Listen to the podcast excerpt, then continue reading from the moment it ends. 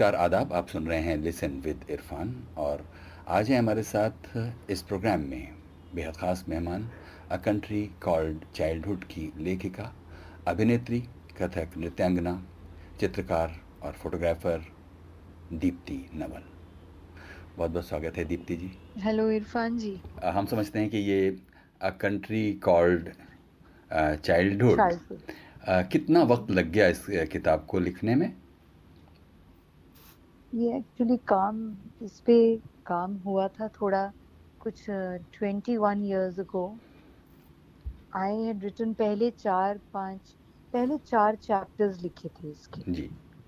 और वो major chapters थे, थोड़े लंबे वाले आ, लिखे थे। और फिर उसके बाद पता चला कि ये तो ऐसे आ, नहीं हो पाएगा, इसमें तो बहुत काम होना है, इसमें बहुत सारा इंफॉर्मेशन uh, कलेक्ट करनी है, इसमें काफ़ी सारी रिसर्च और uh, काफ़ी रिलेटिव्स uh, uh, से बातचीत करके कई चीज़ें क्रॉस चेक करनी पड़ेंगी। तो वो प्रोसेस एक स्टार्ट हुआ और जैसे जैसे बात यादें जो जो हैं वो एक चीज़ uh, एक याद से दूसरी याद ट्रिगर होती थी। तो जैसे जैसे दिमाग में सब बैठ और याद आने लगा और पूरा जो जो जो मुझे याद था वो मैंने लिखना शुरू किया। तो आ, मेरे हिसाब से ये आ, मेरी समझ में आया कि ये कोई ऐसे ओवरनाइट लिखने वाली किताब नहीं है, इस पे मेहनत और लगेगी और मुझे काम करते रहना पड़ेगा इस पे till the time I feel that yes I have said everything that I want to say about my childhood. तो आ, होता गया काम, उस पे चलते रहे। आ, पेरेंट्स uh, से मैं बात करती रही, uh, मामा से भी, पिताजी से भी, और उनकी आवाज़ें भी मेरे पास खूब सारी रिकॉर्डिंग करती थी। वो बैठ जाती थी वही किस्से लेकर के, नहीं फिर से सुनाइए, so that I would be sure कि जो इनकी मेमोरी में जो है, जो मुझे समझ में आ रहा है वैसा ही है या कुछ uh, अलग से तो नहीं है।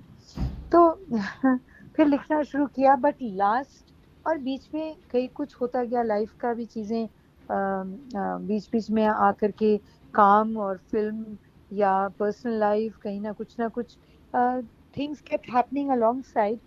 लेकिन मैंने लिखना और काम करना इस पे छोड़ा नहीं, पर कॉन्सेंट्रेटेड काम जो है वो पिछले पाँच साल में हुआ है।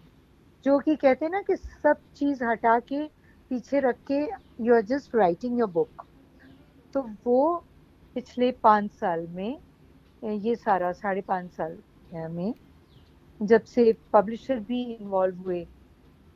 वही चार चैप्टर्स पहले मैंने डेविड डेविडार को भेजे क्योंकि he was a old friend. तो मैंने सोचा डेविड से पूछ लेती हूँ भाई how do you evaluate this writing. तो इमीडिएटली ही सेड हम तो ये पब्लिश करेंगे किताब। तो देन आई न्यू कि okay I am on good ground, तो दैट मीन्स कि जिस तरह से मैं चल रही हूँ मुझे उसी डायरेक्शन में uh, चलना चाहिए। And then I just kept putting everything down, हर चीज़, हर हर छोटी से छोटी चीज़, बाद में फिर उसी को एडिट करना, फिर देखना कि ज़रूरी क्या है कहना और कुछ जो लगता है कि अननेसेसरी है उसको इग्नोर भी किया जा सकता है। तो इस तरह से चलता रहा बहुत पिछले पाँच साल में। और अगर ये पैंडेमिक नहीं होता तो शायद ये किताब अभी तक मैं लिख रही होती। वो जो पैंडेमिक में वो जो कॉन्सेंट्रेशन और कुछ नहीं करके सिर्फ यही करना है, तो वो मौका जो है वो लॉकडाउन में मिल गया, तो उस वजह से किताब कंप्लीट हो गई। नहीं तो मैं तो इसमें एक एक टू दो सौ पेजेस और लिख सकती हूँ। But finally the publisher took the book away from me and he said बस हो गया आपका बहुत बचपन, अभी हो गया। अच्छा, ये सवाल तो आपसे बार बार इस दौरान पूछा जा रहा होगा जब से ये किताब की थोड़ी पब्लिसिटी या थोड़ा उसका रीच आउट हाँ। के लिए आप निकली हैं कि ये तो हाँ। ज़रूर कोई ऑटोबायोग्राफी का ही हिस्सा होगा, एक ऑटोबायोग्राफिकल स्टार्ट होगा। ये सवाल बहुत रेटरिक मुझे लगता है, लेकिन आपसे सुनना दिलचस्प हाँ। होगा कि क्या ये आत्मकथा हाँ। का कोई पहला हिस्सा है? देखिए, मैंने इसको एज एन ऑटोबायोग्राफी नहीं लिखा है क्योंकि वो चार सौ पेज तो इसी बचपन में ही हो गए हैं। तो ये मैंने, मतलब ऐसा नहीं है कि अभी मैं बचपन के बारे में लिख रही हूँ तो इसके आगे चल के मैं कॉलेज लाइफ और उसके बाद फिल्म लाइफ, ऐसा मैंने नहीं सोचा। मुझे लगा कि मेरी लाइफ में सबसे आ, जो अमेजिंग टाइम था, जो शेयर करने लायक है, वो क्या है जिसे मैं क्रिएटिव राइटिंग के ज़रिए लिख सकती हूँ। ऑटोबायोग्राफी लिखना एक तरह का रिकॉर्ड कायम करना होता है कि हमारे साथ ये हुआ, फिर मैं सई परांजपे से मिली, ऋषिदा ने मुझसे मुझे बाशुदा से मिलवाया और मैंने पंचवटी की, तब तक मुझे मेरी ये फिल्म हिट हो चुकी। मतलब I didn't want to write an autobiography, it doesn't interest me, इतना ज़्यादा नहीं करता है क्योंकि वो फ्लैट राइटिंग है। मैं चाहती थी कि मैं एज अ राइटर मैं अपने आप को आगे के लेवल पे कैसे लेके जाऊँ। मैं पोइम्स लिखती थी, फिर मैंने शॉर्ट स्टोरीज़ की एक किताब लिखी जिसमें मुझे प्रोज लिखने में भी बहुत मज़ा आया। तो मुझे लगा कि बचपन के जो मेरे सीन्स हैं दिमाग में, बचपन के सीन्स फ्रॉम माय चाइल्डहुड, हाँ, उनको मैं कैसे डिस्क्राइब करूँ, हाँ, और मैं उसको एज अ क्रिएटिव राइटिंग का अपना एक प्रोसेस जो है उसमें ला करके मैं उसको शेयर करूँ। नॉट कि हम बच्चे थे, हम ऐसा करते थे, वैसा करते थे, वो वो नहीं, उस तरह की राइटिंग में नहीं करना चाहिए थी। I wanted to treat it like screen play, जैसे एक स्क्रिप्ट होता है, जैसे कि मैं किसी को एक सीन, फिर एक और सीन, फिर एक और सीन्स के थ्रू लेके जा रही हूँ रीडर को अपने साथ, और उनको मैं दिखाना चाहती हूँ कि देखिए ये माहौल था, ऐसा था, मैंने ऐसा फील किया, ये सब इस तरह का। Uh, तो I wanted to write it like screen play, like like a novel. हालांकि है पूरी ऑटोबायोग्राफी, लेकिन पूरी लाइफ की नहीं है, बस बचपन के पहले उन्नीस साल, जब तक कि मेरे टीनेज ख़त्म हुआ, और उसके बाद फादर अमेरिका चले गए, ही माइग्रेटेड, और उसके हम लोग फिर uh, मतलब अमृतसर की जो लाइफ थी वो एक एक चैप्टर जो था वो ख़त्म हुआ लाइफ का। So I wanted to recapture वो माहौल जो अमृतसर में तब हुआ करता था, जब पार्टीशन से संभला ही था शहर। अभी सैंतालीस में पार्टीशन हुआ, I was born in fifty two, fifty six onwards मेरी यादें काफ़ी मजबूत हैं। फिफ्टी सिक्स ऑनवर्ड्स, चार साढ़े तीन चार साल की उम्र से मेरी मेमोरीज काफ़ी, पता नहीं क्यों, काफ़ी क्लियर हैं, और लोग थोड़े हैरान होते हैं कि ऐसा कैसे आपको इतना याद है, पर मुझे याद है। मुझे बाकी आगे का शायद इस कदर नहीं याद होगा जैसे मुझे बचपन के सीन्स याद हैं। ऐसे मामा को एक बार इलेक्ट्रिक शॉक लगा था, उनके हाथ में प्रेस थी, और वो इस तरह से मुझे सारा, मतलब काफ़ी कुछ मुझे काफ़ी हद तक, और कई चीज़ें हैं अभी जो इस किताब में आ नहीं सकी क्योंकि बहुत लंबी हो गई थी किताब। तो ये सिर्फ वो पहला, मैंने इसको आ, मैंने कभी भी पूरी ऑटोबायोग्राफी लिखने का सोचा नहीं था जी, क्योंकि I this is my work as a writer, not as a celebrity. तो एज अ राइटर, जब तक कि मैं क्रिएटिव, मैं लिटरेरी कंटेंट नहीं हाँ. बना पाती हूँ, तब तक मेरा मतलब फिर मुझे मज़ा नहीं है। मतलब I am just informing people, information देने में मुझे इतनी ज़्यादा दिलचस्पी नहीं है। I always wanted to write about my childhood from as a writer, as a writer it appeal to me because I am doing literary work, so this book is my literary work. अच्छा, तो अब आप, जिसको आपने खुद ही कहा कि ये करीब उन्नीस साल की उम्र तक की यादें हैं, और यही वो पीरियड होता है जो बहुत इम्प्रेशनेबल होता है, और वही आपके फॉर्मेटिव ईयर्स होते हैं जिनको लेके आप अपनी पूरी ज़िंदगी उसी की बुनियाद पर एक तरह से जीती। जो वैल्यूज़ आप एक्वायर करती हैं, जो स्ट्रॉन्ग मेमोरीज़ आपकी होती हैं, जो इंस्पिरेशंस होते हैं। तो कहीं ऐसा लगता है कि ये किताब जिसका नाम अ कंट्री कॉल्ड चाइल्डहुड है, इसका नाम अब जब आप उस बचपन को मुड़कर देखती हैं, जो कि कहीं आपने कहा भी शायद पिछली किसी बातचीत के दौरान कि वो अब एक खोता हुआ सा, एक फास्ट वैनिशिंग इंडिया एक तरह से है, तो हाँ, इसको क्यों ना तो कहा जाए, इसको अगर हम, इस किताब का नाम अगर हम a lost country called childhood रखते तो कैसा बस वो कंट्री कॉल्ड, हाँ वो लॉस्ट, लेकिन चाइल्डहुड एक ऐसा है ना कि आप मरते दम तक उसको अपने जहन में रिविजिट करते ही रहते, बल्कि ज़्यादा उस तरफ जाने की कोशिश आपकी रहती है। जैसे जैसे उम्र होती तो यू फील अब वहाँ लौट जा लौटा जाए, हाँ, हाँ. है ना, कि वो जो समय था, जो एक माहौल था, अब उस तरफ चला जाए, चाहे अपने जहन में ही रहें, लेकिन वो वो चीज़ें ज़्यादा अपील करने लगती हैं as you grow older. You you turn back to your roots, आपको वो चीज़ें अच्छी लगने लगती हैं जो पहले ज़माने में बचपन में आप किया करते थे, या ममा ऐसे किया करती थी, तो you want to do something similar, because आपकी पूरा साइकिल जो है लाइफ का फाइनली आपको आपके बचपन की तरफ लौटा रहा होता है। आपको पता नहीं चलता है कि कब आपने रुख जो है वो उस तरफ का कर लिया है, and you are looking more at the past and at a past which you think was glorious.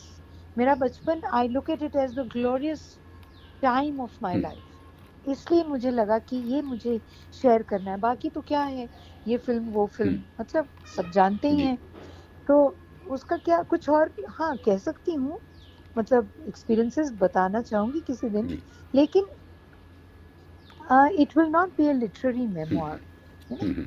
जो ये है, जो ये, हाँ जो ये इसकी जो पॉसिबिलिटीज थी वो, लेकिन हाँ यू आर राइट कि uh, वही सारी इम्प्रेशनेबल ईयर्स थे, सारा सारी चीज़ें फॉर्मेटिव वहीं से। अब मुझे लोग बोलते हैं कि आप पेंटिंग भी करती हैं, आप पोएट्री भी लिखती हैं, आप ट्रैकिंग भी करती हैं, और आपको फोटोग्राफी का शौक, तो ये सारी चीज़ें बचपन में इनग्रेन्ड हो चुकी हैं, हो चुकी थी, हाँ। तो तभी तो एज यू ग्रो ओल्डर, तभी तो आपको, अदरवाइज आई अगर मेरा ऐसा नहीं होता और मुझे सिर्फ ग्लैमर कोशेंट जो है मेरी पर्सनालिटी में वही हावी रहता, तो और मेरा जो बचपन रहा है जैसे रहा वैसे नहीं होता, तो एक ग्लैमर स्ट्रक टीनेजर अगर मैं आ जाती फिल्में ज्वाइन करने, तो मेरे I didn't have much to say, I would not have had much to say. और ठीक है कि सभी ग्लैमर से खींचे हुए आ जाते हैं लोग, लेकिन कोई इन डेप्थ कुछ करने की इच्छा रखना बचपन से ही, कि मैं जब बड़ी होंगी तो मैं, ये जो बड़ा पर्दा है इस पे एक दिन मेरा फेस होगा, और ये लोग जो हंस रहे हैं रो रहे हैं ना एक्टर्स के साथ, एक दिन मेरे साथ जुड़ के, और ये मेरे साथ रिएक्ट, ये मुझे देख के हंस रहे हैं रो रहे हैं। बिल्कुल। अच्छा, इसमें देखिएगा दीप्ति जी, एक चीज़ और होती है, आ, मतलब लिखने के साथ ये जुड़ा हुआ है, उसका एक इम्बाइब्ड है उसमें, कि जब आप लिखते वक्त मेमोरीज़ में जाती हैं, खंगालती हैं, तो उसमें बहुत सारी चीज़ें छुपाती हैं, मतलब दिखाने का एक दूसरा रूप छुपाना भी है। तो इस तरह से हाँ। एक राइटर का ये चॉइस है कि वो उसमें से किन चीज़ों को अंडरलाइन करता है, किन मेमोरीज़ को अंडरलाइन करता है, और इस तरह पूरा राइटिंग प्रोजेक्ट किसी एक पैग या कहिए हुक के इर्द गिर्द होता है, यानी कि वो जो ज़िंदगी की अच्छी वैल्यूज़ हैं, जैसे कि उदाहरण के तौर पर मैं कहूँ कि आपने ये कहा कि दादा और दादी एक सुखी, रिस्पेक्टफुल, एक जिसे कहते हैं मैरिड लाइफ उन्होंने जी, इसके बजाय इसके बावजूद कि दादा जनसंघ के फॉलोअर थे और दादी कांग्रेस की, और आज की तारीख में ये आ, कल्पना करना मुश्किल है। आज हम जब जुलाई दो हज़ार बाईस में बात कर रहे हैं कि एक परिवार में दो अलग अलग मान्यताओं के लोग हों और वो फिर भी साथ साथ रह सकें। जी बिल्कुल, जी। बिल्कुल यस। तो ये तभी तो ये जो कई चीज़ें जो ऐसी निकल के आती हैं किताब में, जो मैंने पिन पॉइंट भी की हैं कि, और मैंने ये नहीं कहा है, मेरी राइटिंग का ये स्टाइल नहीं है कि देखिए आजकल ऐसा नहीं हो रहा और आजकल ये सब आ, सब हो रहा है और कितना कितनी गलत बात है। I don't write from today's point of view, I have written from the purity of that time, और मैंने जितना उसकी आ, उसकी जो प्योरिटी है, उसकी इनोसेंस है उस टाइम की, आ, उसको ज़्यादा से ज़्यादा रिटेन करने की कोशिश की है मैंने, कि मैं I don't want to be judgmental about that time or about this time now. Hmm.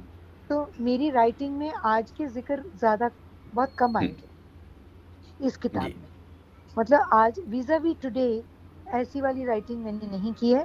I have just stayed true to that time and I have conveyed कि उस टाइम पे लाइफ कैसी थी, माहौल कैसा था और हम लोग क्या फील करते थे उस टाइम के हिसाब से।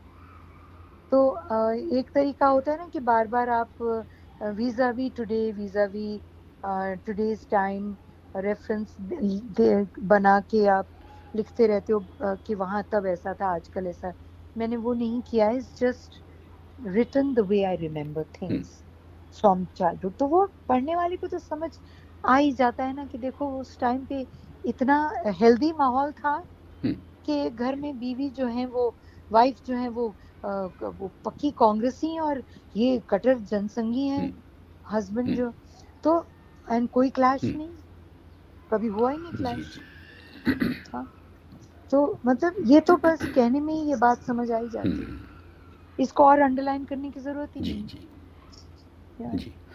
अच्छा, इसमें आपने देखिए पहली बात यह है कि किताब मेरे पास अभी तक आपने वादा किया है कि आएगी। मैंने अभी, आप, अभी आप आज मुझे शाम को दस किताबें आ रही हाँ, हैं और तब आपकी किताब ठीक है मैं इंतज़ार करूंगा। लेकिन इस बीच जो मैंने यहाँ वहाँ रेफरेंसेस पढ़े किताब से जुड़े हुए उसी से मैं सवाल तो कुछ फॉर्म फॉर्मुलेट कर रहा हूँ। जैसे हाँ। कि मुझे बताइए कि अमृता प्रीतम जी के साथ आपकी मुलाकात की क्या याद है आपके मन में? अमृता जी को मुझे बाशुदा बाशु भट्टाचार्य जी उन्होंने मिलवाया था, क्योंकि बाशुदा एक फिल्म करना चाह रहे थे अमृता जी की नॉवेलेट के ऊपर। उसका नाम था नागमणि, नागमणि उसका नाम था और वो मुझे मुझसे वो रोल करवाना चाह रहे थे। तो जब हम लोग वहाँ फेस्टिवल में थे सिरी फोर्ट पे इंटरनेशनल फिल्म फेस्टिवल, कौन सा साल कौन सा साल रहा होगा, eighties early eighties early eighties तो बाशुदा ने कहा कि Deepti I want to take you to meet Amrita ji. Bashuda Amrita Bashuda Amrita ji को काफ़ी अच्छे से जानते थे। अमृता जी आती थी और बाशुदा के वो बैंड स्टैंड वाले घर पे रहती भी थी आके, इमरोज साहब भी आते थे, तो ही वॉज वेरी घर की तरह था उनका। सो मुझे वो ले गए तो बाशुदा ने ऐसे कैजुअली बोल दिया कि ये this girl is from New York but she also writes poetry and अच्छी खासी उर्दूआइज्ड हिंदुस्तानी जो भी कहा जाए उसमें लिखती हैं। तो अमृता जी ने कहा तो फिर कुछ सुना फिर तो मैंने मैंने फिर उनको मैंने कहा अभी तो एक ही पोएम याद है, लेकिन अगली बार आती हूँ दस दिन में वापस आना है, एक शूट है, तो मैं आपको ना अपनी डायरी लाऊंगी तब मैं आपको सुनाऊंगी। तो अगली ट्रिप में मैंने उनको पोएम सुनाई तो उन्होंने फ़ौरन अपने पब्लिशर को फ़ोन किया, पराग प्रकाशन। तो उन्होंने कहा कि ये लड़की तो लिखती है और इसकी इमेजरी तो बहुत अच्छी है, तो आप इसकी नज़में छापो। That man came over the next day, she call me back, she said कल सवेरे आना। तो वो पराग प्रकाशन के जो थे ओनर जो, वो आए और उन्होंने कहा कि कितनी पोइम्स हैं, तो चालीस हैं, तो ठीक है आप तीस एक पोइम्स और कर दीजिए और मुझे आप सेवेंटी पोइम्स का मैं आपका कलेक्शन एक छापूंगा। So that's how it happened. और उसके बाद अमृता जी के साथ आ, किताब छप गई। इमरोज साहब ने कुछ कवर के लिए कुछ करना आ, करना चाह रहे थे। इमरोज साहब से भी काफ़ी मतलब मुलाकात होती रही जब भी वहाँ जाना, तो चाय बना के लाते थे बड़े अच्छे से प्यार से और आ, मैंने हमेशा उन दोनों को आ, देखा and I used to idealise their relationship. मुझे लगता था हाँ ये होनी चाहिए कंपेनियनशिप इस तरह की, तो इमरोज एंड अमृता। हालांकि जो मैंने प्ले किया वो अमृता और साहिर की आ, को लेकर के किया, एक मुलाकात एक मुलाकात हाँ एक मुलाकात but actually personally speaking I idealise Amrita Imroz. For me that is a love story, that there is a love story there. यहाँ पे तो एक एक एडमिरेशन की स्टोरी है, mutual admiration and you know बहुत ज़्यादा मुतासिर रहना किसी एक पर्सनालिटी से और बहुत काम को बहुत ज़्यादा मतलब अप्रिशिएट करने वाले। अमृता जी तो बहुत ही ज़्यादा साहिब साहब की मतलब बहुत ज्यादा पसंद करती थी और काफी बात भी करती थी साहिर जी के लिए, काफी बात काफी सुनाती भी थी कि साहिर दी ए, ए वाली नज़म और ओ वाली, तो वो काफ़ी मतलब मुझे तो आ, मैं तो बैठ जाती थी जाके उनके कमरे में और बातें करती थी। तो I use to observe her also, और मैं सुनती भी थी और उनकी भी नज़में सुनती थी, खुद कभी कुछ लिखना तो उनको सुना देना, इस तरह से ईयर्स तक हाँ। एंड तक वो रिलेशनशिप मेरा और अमृता जी का चला। हाँ, हाँ। ये जो हाँ। ये जो पहली मुलाकात थी आपकी जो बासुदा के साथ कहने पे हाँ। हुई, उसमें कुछ ये था कि मतलब एक जैसे फैन का एक ऑ मोमेंट जैसा कुछ? एक्चुअली आई मैं सिर्फ आज आखा वारिस शानू ही जानती थी, that poem only that poem, मुझे उनका लिखा हुआ और कुछ पता ही नहीं हाँ। था। तो जब मैं उनसे मिली और मैंने जब उनकी शख्सियत को ऑब्जर्व किया और जैस, जैसे मैंने उनको समझना शुरू किया कि ये तो बहुत ये तो बहुत डेप्थ वाली शख्सियत हैं, इनको तो इनको जानना तो बहुत मतलब बहुत ही it's an opportunity of a lifetime कि इनके साथ बैठ पा रही हूँ और बातें चल रही हैं, बातें कर रही हूँ, अपने मन की कुछ बात करती हूँ, वो अपने मन की कोई बात उनके मन में आती है वो डिस्कस करती हैं, वो बताती हैं, और वो आ, और भी और कई लोगों से जैसे अगर वो बहुत ज़्यादा इम्प्रेस्ड होती थी तो मुझे आकर के मुझे मतलब वो बताती थी कि पाकिस्तान में एक लड़की है और उदा वो है Najma, and then that girl some poet was there in Pakistan, some young girl जिसने काफ़ी बार सुसाइड अटेम्प्ट किया, और अमृता अमृता जी उसकी सायरा सारा शगुफ्ता सारा शायर सारा शगुफ्ता right, she attempted ji. suicide a couple, uh, she eventually did commit yes. suicide हाँ. है ना, तो उनकी बहुत वो बातें करती mm-hmm. थी, and she was very uh, impacted by Sa- Sara Shagufta Sara Shagufta's work as a poet mm-hmm. है ना, poet थी जी, ना जी. हाँ mm-hmm. तो मुझे ऐसे ऐसी चीजें मतलब मुझे याद है कि वो she would like to talk about other people also mm-hmm. जो उन जिनसे वो इम्प्रेस्ड होती थी या इंट्रीग होती थी, I would rather say that more of intrigue than anything else. अच्छा एक चीज़ बताइए कि जैसे हम लम्हा लम्हा भी देखते हैं, फिर हम आपके मुंह से अगर आ, कुछ नामों को सुने तो आपके मुंह से मीना कुमारी का नाम फटाक से निकलता है, अमृता हाँ। जी का नाम तो हम लोग ले ही रहे हैं, अभी बात हो ही रही है हाँ।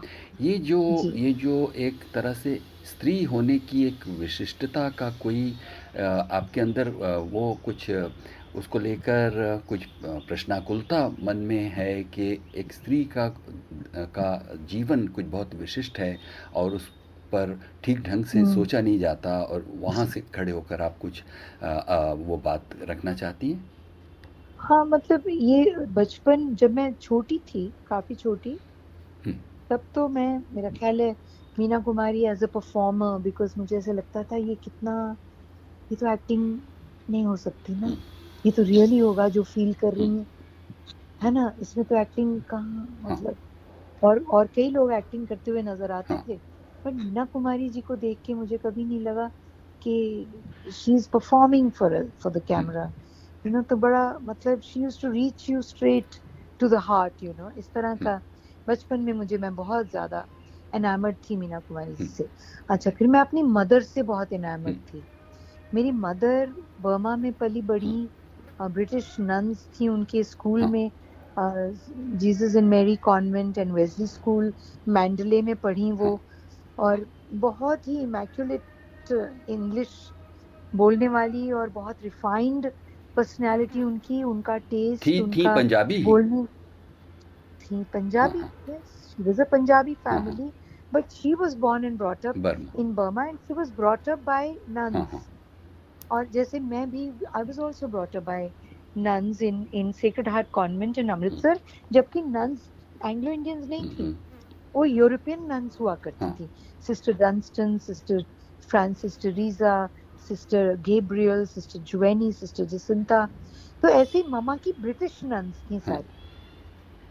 तो वो ब्रिटिश का बहुत इन्फ्लुएंस था, मामा was almost like a misfit in this mohalla of Katra Sher Singh in Hall Bazaar. She was, she stood apart. You know, the way she spoke, her grace, her.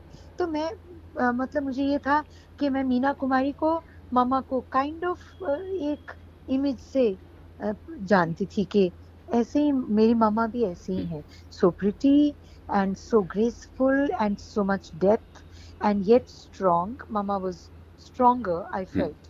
You know, in uh, Meena Kumari की मैं performance से बहुत impressed थी. But mama, mama because mama was a very, very, I mean, somebody to be so elegant and so uh, graceful and feminine and yet be so internally strong.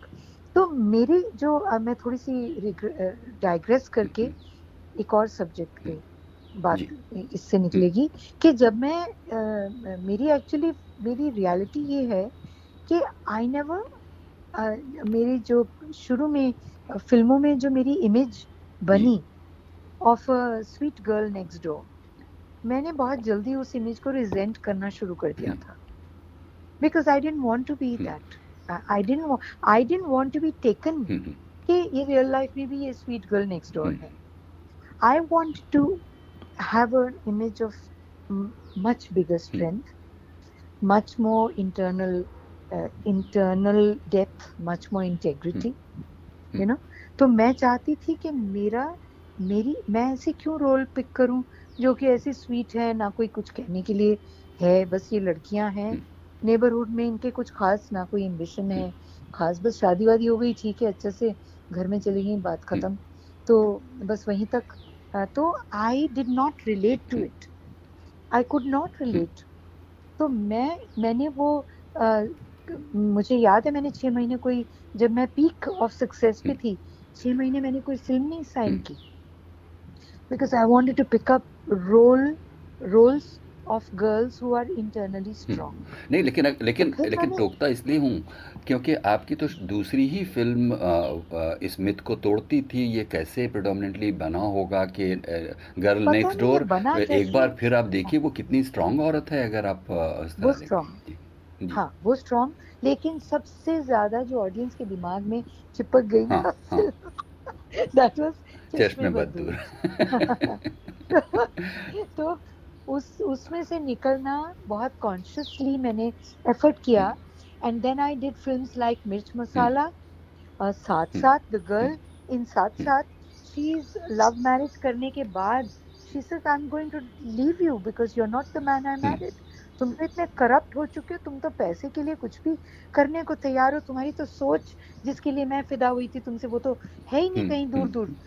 तो I am not, this is not the man I married, I am I am walking out of this marriage. तो that kind of strength of a middle class girl जो कि उसको पहले Columbus समझती है कि ये रोज़ कुआँ खोदता, रोज़ पानी निकालता है और you know that's how he lives. And कमाल है ना ये आदमी. तो इस तरह का somebody who's uncompromising, उससे वो इम्प्रेस होकर के अपने पेरेंट्स से बगावत करके भाग के शादी कर लेती है. एंड देन शी रियलाइजेस कि ये तो आदमी वो है ही नहीं. तो this was a role that appeal to me. Panchvati का रोल मुझे, साध्वी ऑफ पंचवटी, जो कहती है कि अगर मेरी मैरिज इस तरह की लेवल पे आ गई है कि आज हम मारपीट पे उतर आए हैं और Uh, you know, I'm being hit by my husband. Definitely, I'm not staying in this marriage. Obviously, it's much below my dignity to stay here and be called a married woman. So she walks out of the marriage. She gets involved with uh, the the older brother, uh, who is a adopted uh, son in the family, whatever. हाँ, but किसी और से relationship कायम करती और और उसको भी वो कहती है कि अब मैं, ये नहीं है कि मैं एक आदमी को छोड़ रही हूँ तो दूसरे को पकड़ लूँगी कि भाई अब.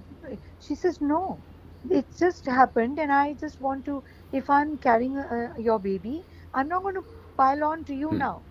तुम्हारा अपना घर संसार है, बीवी है, जो भी है, तुम अपना जियो. It's a moment which happened and for me that is enough to carry carry me for the rest of my life. तो she says कि I will look after, I go back to my painting, I will give birth to this baby and I will be the mother and father, everything, and I don't need any anything from any man. तो वो मुझे बहुत appeal किया था कि ये जो ये जो है ना स्टेटमेंट है कि औरतों को खुद की खुद के ऊपर सेल्फ सफिशिएंट होकर के और अपनी जो आपकी जो थिंकिंग है उसके ऊपर आप चलो, चाहे कोई भी ऑड्स जो हैं वो आए सामने और उसको कोई शैटर भी करते हुए नजर आए तो you cross over that and you stick to your values. जिस वैल्यूज़ को लेकर आप पले बड़े हो उस वैल्यूज़ को छोड़कर आप कहाँ चल दोगे? वो तो आपको वो तो आप you know. So I always look for stronger women like that. जब मुझे मैंने एक फिल्म की थी घर हो तो ऐसा, जिसमें मैं I play a doormat doormat तो मुझे मुझे याद है कि उस फिल्म की शूटिंग करते टाइम मुझे कितनी तकलीफ हुई थी कि मैं ये रोल क्यों कर रही हूँ, लेकिन मैंने अपने आप को समझाया कि मैं रोल इसलिए कर रही हूँ क्योंकि इस फिल्म का जो मैसेज है वो पॉजिटिव है, वो सही है. I may be the doormat but Meenakshi Seshadri who plays my friend, वो तो जो कर रही है वो तो फिल्म का मैसेज दे रही है ना, so we are good with that.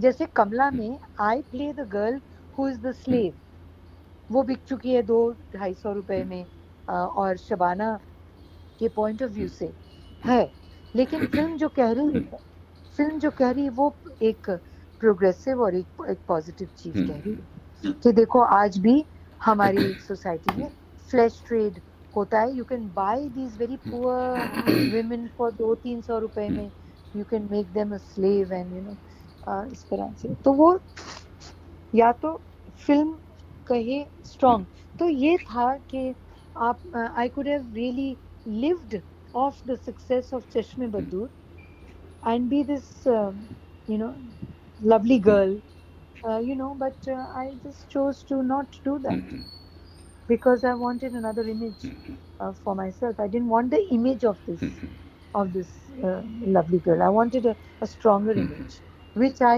gradually धीरे धीरे धीरे मैं वो कर पाई create.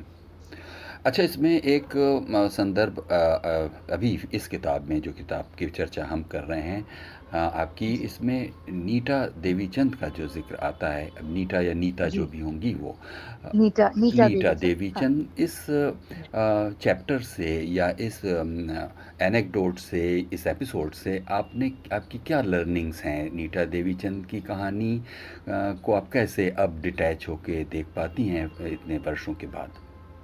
लर्निंग तो क्या हम बोलेंगे उसको, मतलब it was an area of which would have been completely alien to me. Mental disturbance of that kind which she was suffering poor girl you know. उस ज़माने में कोई प्रॉपर केयर, मेडिकल हेल्प ये सब नहीं था hmm. और she had to suffer it और उसकी फैमिली को भी बहुत सफ़र करना पड़ा उसके लिए. uh, तो एक uh, एक area of concern of empathy वो मेरे अंदर जो है वो एक चैप्टर खुला कि oh my God everybody is not so privileged you know. I mean कितना इसमें कितनी सफरिंग है और uh, कितनी कितना सोसाइटी एक्सेप्ट नहीं करती है. People don't take it well if you are mentally disturbed और if you have any lesbian tendencies और तो वो मुझे बहुत मतलब हम लोग उसके उसके लिए काफ़ी प्रोटेक्टिव से रहते थे. हमारा ग्रुप था, हम अपने आप को निराला ग्रुप कहते थे बिकॉज निराला पोइट से हम लोग बहुत तो निराला जी की पोइट्री हिंदी की क्लास में पढ़ते थे तो हम कहते थे हम तो दुनिया के निराले हैं ना तो सो so, उस तरह से. पर she was part of our group. लेकिन वो जो मैंने देखा मुझे लगा कि नहीं, देखो सरफेस पे जो जो चीज़ें नज़र आती हैं जो किसी के जहन को अंदर से मतलब ज़रा टटोल के अंदर झांका जाए तो कितना कुछ और है जो हमें कभी नहीं पता चलेगा. और ये जो एबरेशंस हैं दिमाग की वो कितनी मतलब there is so much to understand and कितनी समझने की ज़रूरत है. तो इतना मुझे वो इम्पैक्ट uh, uh, किया जिस uh, मतलब uh, हम उससे काफ़ी हिल गए थे नीता की सिचुएशन से कि जब मैं गई तो अमेरिका uh, तो फिर मैंने मुझे लाजमी था कि मैं एबनॉर्मल साइकोलॉजी पढ़ती as one of my subjects in America. तो मैंने वो पढ़ा सारा। उसके बाद उस पर काफ़ी मेरा काम भी हुआ। मेरी मेरी पोइट्री में भी आ, कुछ बाईस चौबीस पोएम्स हैं जो औरतें औरतें जो मेंटल असाइलम में हैं, जिनको मैंने बाद में कन्फ्रंट किया, जाना पहचाना और उनके बारे में लिखा भी, स्क्रिप्ट भी लिखा, जो बच गया वो पोएम्स में लिखा। तो ये मेरा एरिया ऑफ इंटरेस्ट हमेशा रहा है, मेंटल मेंटल डिस्टर्बेंस क्यों, क्या कॉजेज होते हैं, क्या है, हर हर एक का अपना अलग है। There is no there is no कल्मी there is no finale कि अच्छा ये मैंने कंक्लूड uh, किया। There is no conclusion conclusion नहीं है। हर हर केस स्टडी का अपना अपना कोई प्रोबिंग इन टू और uh, समझ समझना उसको, uh, उसकी हर हर एक को, की अपनी सिचुएशन के हिसाब से क्यों होता है इंसान mentally disturb. I met a lot of women. मैं स्क्रिप्ट पे काम करने गई थी तीन दिन के लिए और तेईस दिन वहाँ रह ली मैं वार्ड के अंदर। और वार्ड के मतलब मैं सोती तो नहीं थी, वार्ड में रहती थी पूरा दिन। और जब रांची में, थाना में, बॉम्बे में नहीं है, अमृतसर में भी मैं गई, जहाँ मुझे उन्होंने बताया कि नी, नीता देवीचंद की पोएम्स यहाँ दीवारों पे लिखी रहती थी। She used to write she एक टाइम ऐसा था कि सब दीवारों पे उसकी पोइट्री लिखी रहती थी। जी, she was अमृतसर में admitted, the nuns had admitted her to to uh, mental care because they couldn't handle her. She had become a little uh, dangerous for herself, you know. तो करना पड़ा। तो I had gone to meet her there. तो उसके बाद भी मैं गई, जब मैं मैं स्क्रिप्ट पे काम कर रही थी एक्ट्रेस बनने के बाद, तभी मैं मैंने काफ़ी वहाँ जाकर के मेंटल मेंटल इंस्टीट्यूशंस में, विमेंस वार्ड में मैंने काफ़ी टाइम बिताया। तो इन सब यात्राओं का और इन सब जगहों पर जाकर रहने का कुछ निचोड़ किस रूप में सामने आया, मतलब किसी किताब या किसी लेख? तो जी एक तो हाँ मुझे लगता है किताब ही लिखनी पड़ेगी, क्योंकि जो स्क्रिप्ट लिखी थी वो इतनी डार्क थी कि स्क्रिप्ट इट वाज कॉल्ड, पहले उसका नाम था अक्स, मिरर इमेज। फिर बाद में उसका नाम, जब अक्स नाम से आ, किसी और ने फिल्म बना ली, राकेश मेहरा, उन्होंने फिल्म बनाई, उन्होंने कहा कि आ, आपको टाइटल अपना एक्सटेंड करना है कि क्या मैं अमेरिका में थी, तो वो मैं नहीं एक्सटेंड कर पाई, तो उन्होंने वो ले लिया टाइटल। तो आई लेटर वो स्क्रिप्ट लिखी मैंने स्प्लिट के नाम से, split like a personality in हाँ like a split personality, schizophrenic क्या जो भी कहा जाए, तो वो। और अगर मैं उसके ऊपर एक बार एक रोज किताब जरूर लिखना। नीता का फिर आखिरकार क्या हुआ finally? Nita she passed away, she went she left India. ठीक हो गई थी फिर वो? शी वेंट अच्छा नहीं नहीं हाँ मतलब ठीक ही थी, ट्रीटमेंट चलता रहता था, ठीक ठीक थी, but she died she died under um, kind of unfortunate circumstances. I think nobody knows whether suicide tha, depression tha, kya tha, uh, kya circumstances the tab uh, depression ke us time par ye koi keh nahi sakta theek se, but I, I guess she committed suicide when she was uh, not in India at that time, kahin aur Europe mein thi, kahin Germany में या Austria. अच्छा, अभी बातों बातों में आपने निराला group का नाम लिया, कुछ बताइए इसके बारे में। हाँ अब तो याद नहीं, उस वक्त तो हम बहुत निराला की पोइट्री, अब तो मुझे दोबारा पढ़नी पड़ेगी कि हम अपने आप को निराला मतलब उस, उस ग्रुप में होता क्या था वो और कब बना था वो? बस हम लोग कुछ नहीं, मस्ती थी बस, कुछ नहीं। Girls calling themselves Nirala because Nirala की पोइट्री, मिस सुदेश थी जो हमें निराला की पोइट्री बहुत बहुत अच्छे ढंग से बताती थी और हम हम पढ़ते थे। कौन सा क्लास रहा होगा तब आपका? आई थिंक सेवन्थ एट हाँ सेवन्थ एट नाइन्थ ऐसे। आई मीन हिंदी हिंदी का हाई स्कूल में जाके हिंदी की हिंदी लिटरेचर बाद में आया हमारी लाइफ में because it was a convent school. तो शुरू से तो Uh, यही सब शेक्सपियर और ये सब कई कुछ इंग्लिश पोएट्स वगैरह चलता रहा बचपन से ही, लेकिन हिंदी लिटरेचर की लेवल की जो पढ़ाई होती है वो हाई स्कूल में जाकर के एट्थ नाइन्थ टेंथ में पढ़ने को मिली, सेवन्थ से स्टार्ट करके सेवन्थ एट्थ नाइन्थ। ये तो देखिएगा बहुत मुश्किल एक सिचुएशन होती है जो कि मैंने और लोगों के भी साथ देखा जो पैरेलली दो या तीन या चार डिसिप्लिन्स में काम करते रहते हैं। उदाहरण के लिए अगर मैं डॉक्टर मोहन आगाशे की याद करूं, जिनके साथ मैंने एक लंबी बातचीत की, तो मैंने तय किया कि मैं उनके सिनेमा से रिलेटेड किसी भी आ, आ, अध्याय पर बात नहीं करूंगा और मैं एज अ साइकियाट्रिस्ट ही उनसे बात करूंगा। तो आपके साथ तो देखिएगा कथक भी आपके साथ जुड़ा हुआ है, पेंटिंग और फोटोग्राफी भी है, राइटिंग एक, एक लिटरेरी पर्सोना के तौर पर भी, पोइट्री।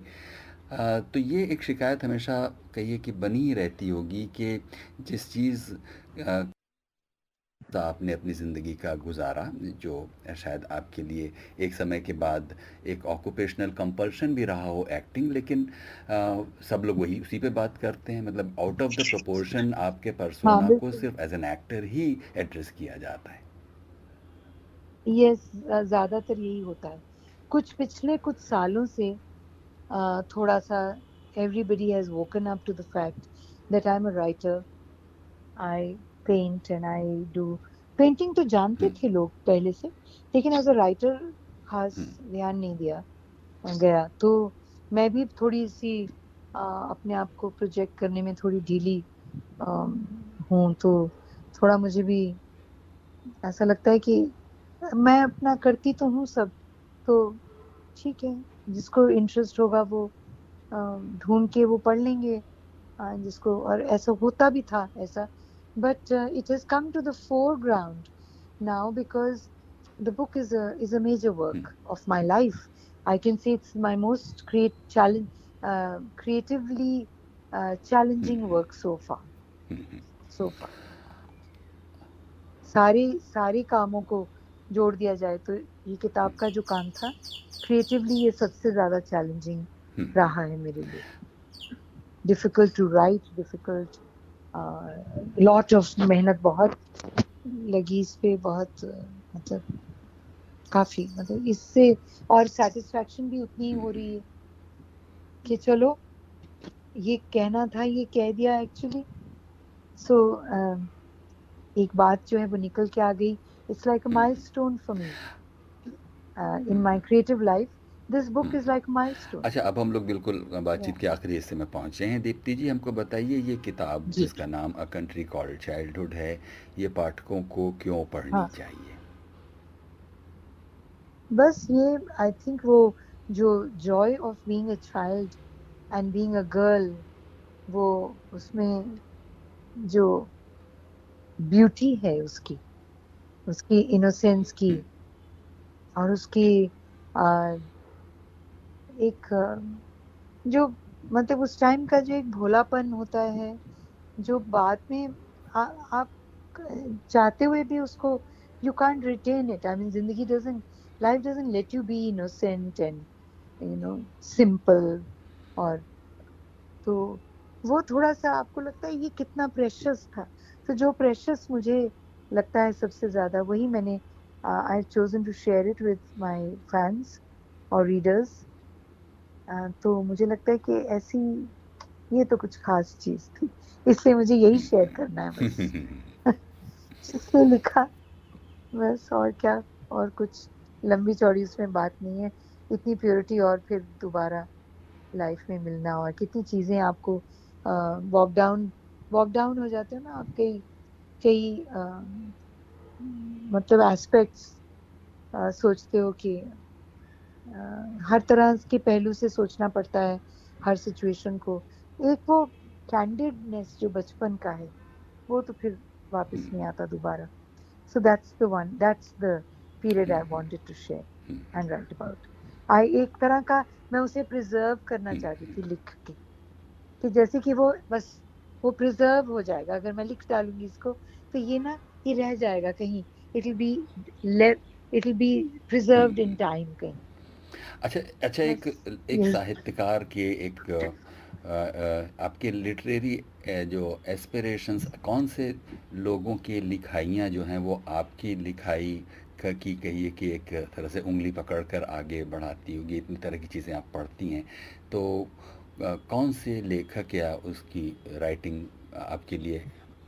मैं मैं ज़्यादा नहीं कह सकती बिकॉज आई एम नॉट, मैं ना स्लो रीडर हूँ, तो मैंने जैसे बाकी लोगों ने कई कई मतलब बहुत सी किताबें पढ़ चुके हैं लोग और बहुत सा, मेरा इतना नहीं हुआ रीडिंग uh, क्योंकि मैं मेरा थोड़ा टाइम और ध्यान uh, कई चीज़ों में बटा रहता था, तो आई वॉज नॉट, बट आजकल जैसे कि मोस्ट uh, रिसेंट uh, मैं जिस ऑथर को एंजॉय कर रही हूँ that is Murakami, Japanese author, मैं उनके काम को बहुत पसंद कर रही हूँ। वो मुराकामी को पढ़ना मुझे अच्छा लग रहा है, M you R A K A M I, Japanese author हैं। उससे पहले मैं बेन ओकरी को पढ़ रही थी, बेन ओकरी भी मुझे बहुत अच्छे लगते हैं। ऑफकोर्स पुराने जो हेमिंगवे वगैरह जो क्लासिक्स हैं वो तो हैं ही हैं, वो तो अपनी जगह हैं, बट आ, फिर कंटेम्प्रेरीज में से Ben Okri, Murakami, these are the people. बाकी ज़्यादा मैं हिंदी नहीं पढ़ती हूँ क्योंकि स्लो हूँ बहुत, तो बहुत टाइम लगता है, तो ज़्यादातर अंग्रेजी का ही पढ़ लेती हूँ। तो हाँ, और बहुत जी, तो हम लोग अब बातचीत खत्म करेंगे। क्या आप कोई कविता अपनी आखिर में सुनाना चाहेंगी? नहीं जो जबान पर हो, आप कुछ कुछ आप कुछ वही जो जबान पर हो, यूट्यूब पे आप लेके। नहीं नहीं, आपने जो अमृता जी को सुनाई होगी वो तो आपको याद रहती है। नहीं वो इतना नहीं याद। अच्छा अच्छा, तो ठीक है, ये ये हम लोग अब बातचीत वाइंड अप करेंगे। आ, किताब का मुझे इंतज़ार रहेगा। और और आखिरी बात ये कि yes. एक लंबा रिलैक्स टेलीविज़न इंटरव्यू आपके साथ अभी भी ड्यू रहता है। हाँ, वो तो रहेगा due. Yes, will definitely will definitely tackle it now. आप एक बार किताब पढ़ लो, फिर कुछ फिर कुछ कुछ नए टॉपिक्स निकलेंगे उसमें से बात करने को, है ना? ठीक है ठीक है ठीक है। थैंक यू, थैंक यू, बहुत शुक्रिया, थैंक यू, बाय बाय।